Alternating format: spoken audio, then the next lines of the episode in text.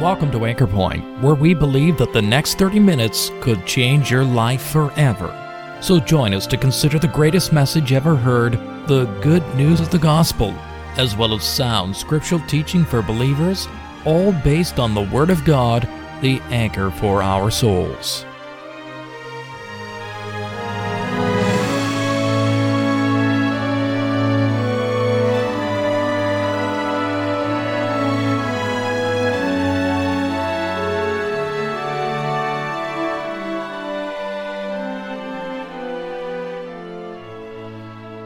Have you ever heard the call of God? Sometimes we don't perceive that He's speaking. The hymn writer put it this way, "O sinner, the Savior is calling for thee. Long, long has He called you in vain. He called you when joy lent its crown to thy days.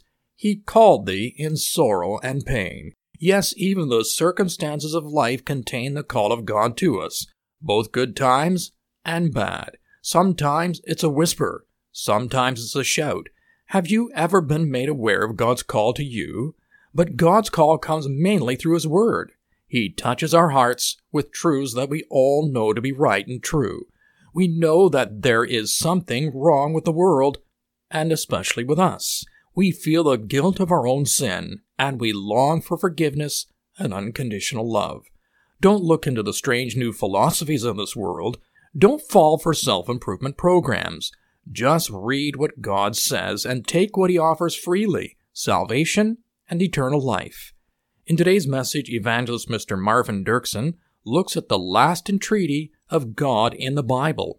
It's in the last book and almost the last verse. Yes, God wants to make sure we don't miss the message. He extends an invitation to the sinner right until his latest breath. But make no mistake, one day the last call will be given. We hope that you will turn to Christ now and heed God's call today, even as you listen to today's broadcast. Revelation chapter twenty-two and verse number sixteen. And it says, "I, Jesus, have sent my angel to testify unto you these things in the churches. I am the root and the offspring of David, and the bright and morning star. And the Spirit and the bride say, Come. Let him that heareth say, Come. And let him that is athirst come. And whosoever will, let him take the water of life freely." Interesting that verse seventeen has three comes and one take and one freely. And so you could read, come, come, come, take freely. And I can't help but think of the verse of the Lord Jesus when He said there's going to be some that will come from the east and the west, the north and the south. They'll come a long ways. And they'll receive the gift and sit down in the kingdom, and you that were so close will be shut out. That's tragic, isn't it? We are talking about privilege and blessing and invitation. And so tonight I would like to look at heaven's last call. I've often thought if, if it was up to me to write the last chapter of this amazing book, I would likely end it with a warning. But that's not the heart of God, is it? Yes, there are warnings, there are invitations, there are pleas, there are earnest tears and earnest cries that mark this book. But the very heart of God is expressed again in these last closing verses, when He says over and over and over again, come, come. It's God's big word. He's an inviting God. And He doesn't close this volume without expressing and extending one more call. And He says, come. And tonight you have to decide what you're going to do with heaven's last call. Interesting that the Bible is filled with God's comes. Genesis chapter seven, you can do a panoramic view of God's interest. There was a day when He spoke to a, a man and his family. He says, Noah, come thou, come thou, and all thy house into the ark. Simple statement, but oh, how embracing, how separating. Come thou and all thy house into the ark.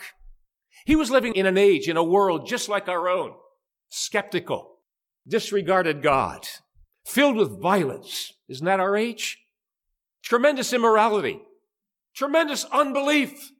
And I could just picture that generation looking at Noah building this monstrosity of a boat, if you call it that, just a big box. And this man was convinced that God wanted him to build that. And they thought, this man's gone a little bit soft upstairs. This man has got very strange delusions, and he keeps at it one hundred twenty years, it would seem. He was in the building of it. A mammoth project, a mega project. And then the day came. Noah, come. Come thou and all thy house into the ark, for thee have I seen righteous in thy generation. And a man did exactly what God said. And there were likely neighbors that were laughing at him. Noah, you don't, you don't mean to say you're actually going to go in there? But Noah responded to God's come, didn't he? It was a call, it was a come of safety. It was a call of separation, wasn't it? He was leaving a condemned world. He was leaving a world that was about to experience the judgment of God. We are living in similar days, as it was in the days of Noah, the Lord Jesus said, even so shall it be in the days of the coming of the Son of Man. What marked that age marks our age. And yet the message is still the same. Come, come. It was a call of salvation and security. And the moment came when God took that door and he shut it. God shut him in. And within just a brief time from that final shutting of that door, the judgment of God descended. God is still expressing and conveying another come, come. The door is still open. And you have to decide what you're going to do with it. But we come to Isaiah chapter one. And God is again speaking to a nation. They haven't heard his voice very well. They've been busy with other things. And yet the God of amazing interest says, come now and let us reason together, saith the Lord. Though your sins be as scarlet, they shall be as white as snow. Though they be red like crimson, they shall be as wool. And tonight, if there's an individual here and your sins are bothering you, if you look at your past and you realize, I, I'm responsible for those sins and there's a tremendous burden upon you. God's come is wonderful, isn't it? Come now, come now, and let us reason together, saith the Lord. Though your sins might be as red as crimson or just like scarlet, dazzling display, crystal clear, you're ashamed of them. But he says they can be made as white as snow.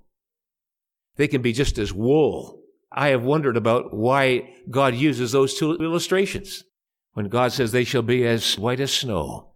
You know, when you look at snow, it's it's white all the way through, isn't it? I know sometimes when when the slush hits and the and the salt hits, it gets kind of dirty. But, you know, snow in its pristine form, it's white all the way through. And tonight you could leave this meeting cleansed. Record cleared. No condemnation. My, it's wonderful to be cleansed of all of our sin. And then he says, your sins will be just like wool. And of course, wool is sheared off. It's removed. And you know, when the Lord Jesus came, he came to put away sin. He came to deal with our greatest problem, the problem of our sin. In fact, John the Baptist could say, there he is, behold, the Lamb of God, which taketh away, which beareth away the sin of the world. And tonight there is a call of consultation. There's a call of cleansing. There's a call of counsel. Come now, let us reason together. Your sins could be cleansed tonight. But God says, you're going to have to come. You're going to have to come to me. Ah, there's another call. Luke chapter fourteen, the Lord Jesus told the parable about a man who made a great supper. And after that supper was all prepared, he sent out his servants. He says, come, come, come, for all things are now ready. You see, there has been preparation made. And you're invited to this wonderful supper, to this wonderful banquet, to this amazing provision that God has brought into view. And tonight, this call is so simple, isn't it? And yet so all-encompassing. Come, for all things are now ready. We find the very God of heaven has provided salvation, provided it for you. Tremendous cost to him and to his beloved Son, because you see, it cost the death at the cross. It cost him precious blood. It cost him the darkness and the forsakenness of Calvary.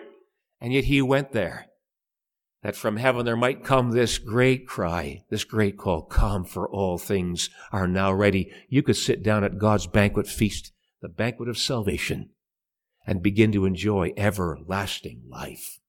Come unto me, all ye that labor and are heavy laden, and I will give you rest. Take my yoke upon you and learn of me, for my yoke is easy and my burden is light. What an amazing invitation from God. He says, come, unto me. There isn't an individual in this world that is able to give rest for the soul. But there was one man. Thank God he came. And with wondrous grace, he says, come unto me, come unto me, and I will give you rest. You see, he delivers on his promise. And tonight, if you come to any other person apart from the Lord Jesus, you're going to be disappointed. I thought that would do it. I thought he could do it. Sometimes people even look to preachers as if preachers can dispense salvation blessing. My friend, we can't. We're just sinners saved by grace ourselves. But we want to point you to the one who said, come unto me. Come unto me. Salvation's found in a person tonight. Maybe you have thought about joining a church. Maybe you thought about turning over a new leaf. Maybe you're hoping that your lifestyle, your good works, your sincerity, the fact that you don't do an awful lot of bad habits, maybe that should all have some Some benefit. Salvation's found in a person, the Lord Jesus, and he says, come unto me. He's such an available Savior tonight. Still stands with outstretched arms. He's such an attractive Savior. He delivers on his promise. He was so accessible, he never turned anyone aside. He never turned a young person away and said, no, when you're a teenager, you come back, but you're really too young. Never did that. Never said to the older folk, I'm sorry, you should have come years ago. You're just too old. I really can't help you. He never said to any young person, my, you're sowing an awful lot of wild oats. When you get your life cleaned up, then you come and see me. No, no. He was accessible. He was available. He was attractive to every individual that would come. I thought heaven's scope is still the same. My friend, it includes you tonight. Have you ever come? Come unto me, all ye that labor and are heavy laden. I remember hearing about a judge. And after I heard it, I went online just to confirm the story, and it was absolutely true. In nineteen thirty, he sat at his desk in his office in the courthouse, and he wrote out a large check payable to his wife. And then he wrote a very small note to attach to that large check. Only had six words on it. And he says, I am very weary. Love, Joe. Put a paper clip on that, left it on the desk, left the office, hailed a taxi, and has never been seen since, nineteen thirty. His disappearance evoked one of the largest manhunts in U S history. Never found him, just disappeared. No signs, no letters, no notes, nothing returned. And we're made aware that there was a man who was very weary, weary of life, weary with all the burdens. But all he said at the end of his days is, I am very weary. Anybody here tonight weary with your sin? Weary with the emptiness of your life? Weary with the hopelessness of a future that you're facing? Afraid of eternity? Jesus Christ says, come unto me, all ye that labor and are heavy laden. My friend, if you come for any other purpose, you're going to be disappointed. You're going to be disillusioned. But he said, if you're weary, you qualify. If you're heavy laden, burdened, you qualify. This is a salvation that brings relief, that brings rest, that lifts burdens. The promise is, I will give you rest, rest. Tremendous blessing to have peace with God. Tremendous blessing to have rest in your soul.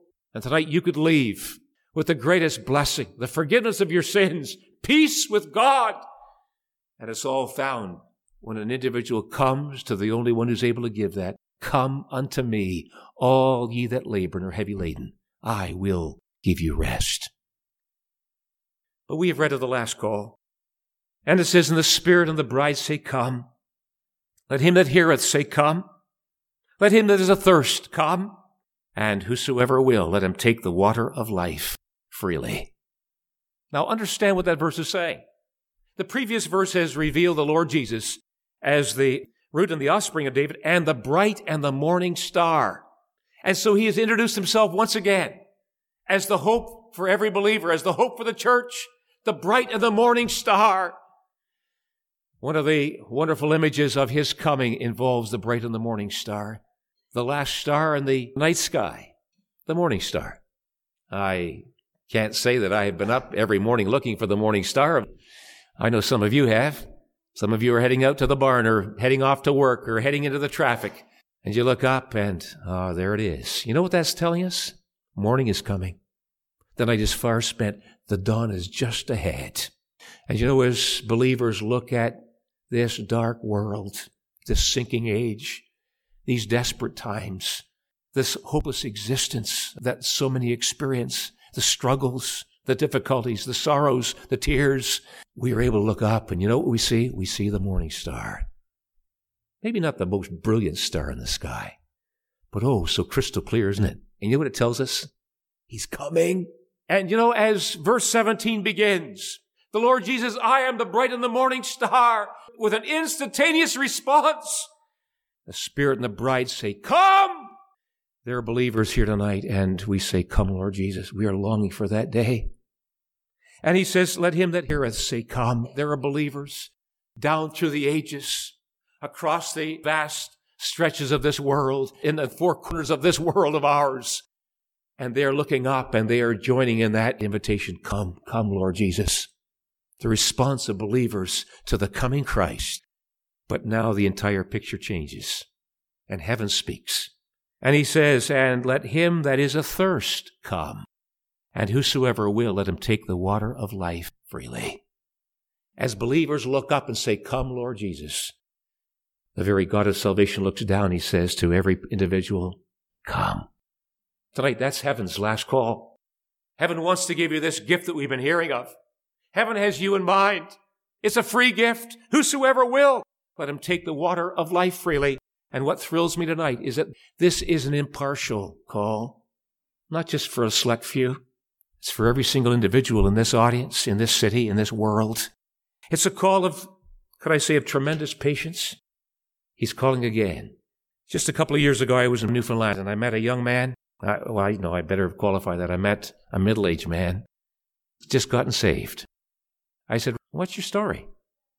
He said, you know, I, I grew up in the gospel. The gospel came in the early nineteen sixties. There was a tremendous move of God, and during that time of blessing, brought up into the sound of the gospel.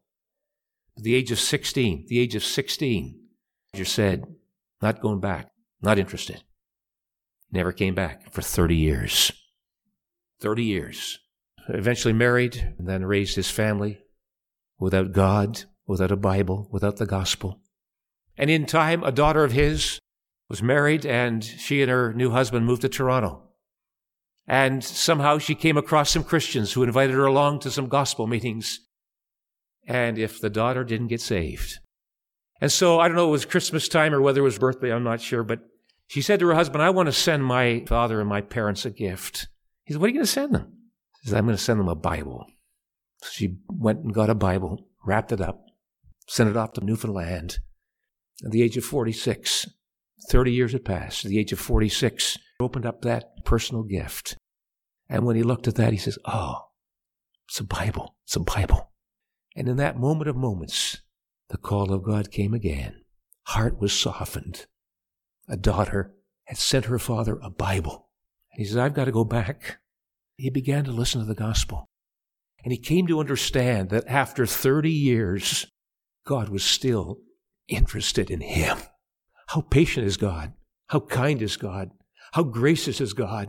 And tonight, wherever you are coming from, there's a God that's calling for you. He left a meeting one night with his wife, and he was going down the road, and he says, I've heard all of these verses all my life. I memorized them.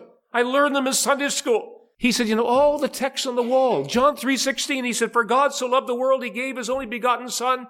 Whosoever believeth in him shall not perish, but have everlasting life. And on the other side of the hall, Isaiah fifty-three and five, he was wounded for our transgressions. He was, he said he was wounded for my transgressions.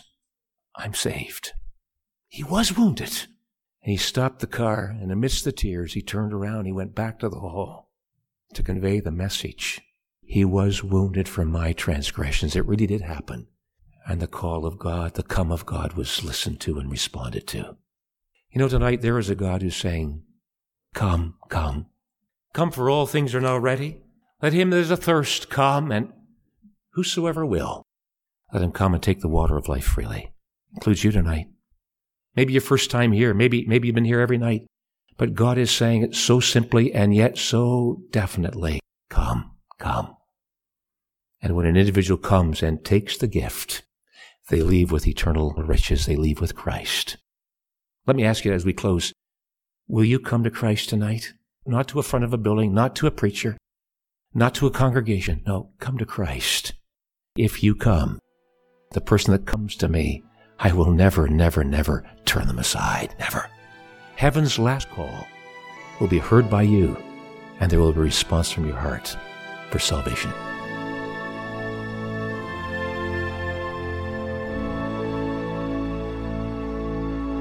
Yes, you need to respond to God's call today. Who knows when his last call will be? He wants you to be honest about your sin. He wants you to understand your greatest need of all. He wants to give you eternal life as a gift with no strings attached. Will you receive it? We hope so. If this or any of our Bible messages here at Anchor Point has made you aware of God's interest in you, or if you'd like some literature or a visit that would help you to understand these important truths, why don't you drop us a line at email at anchor point radio dot com. We'd love to hear from you. We're glad that you were able to join us at Anchor Point today. Anchor Point is sponsored by Christians who are meeting in various gospel halls. Each of these Christian assemblies holds gospel services as well as regular prayer and Bible studies throughout the week. No collection is ever taken, and a very warm welcome awaits you. And if you've been challenged by today's message, would like to know more about the truth of the gospel, or of gathering under the name of our Lord Jesus Christ, following New Testament principles, please feel free to check out our website at anchor point radio dot com. There you will find more information, as well as the location, programs, and meeting schedules for the Gospel Hall nearest you. My name is John Sharp, and thank you once again for listening. And we invite you to join us again next week at the same time for Anchor Point, where we believe that in times like these, you need a Savior. And in times like these, you need an anchor.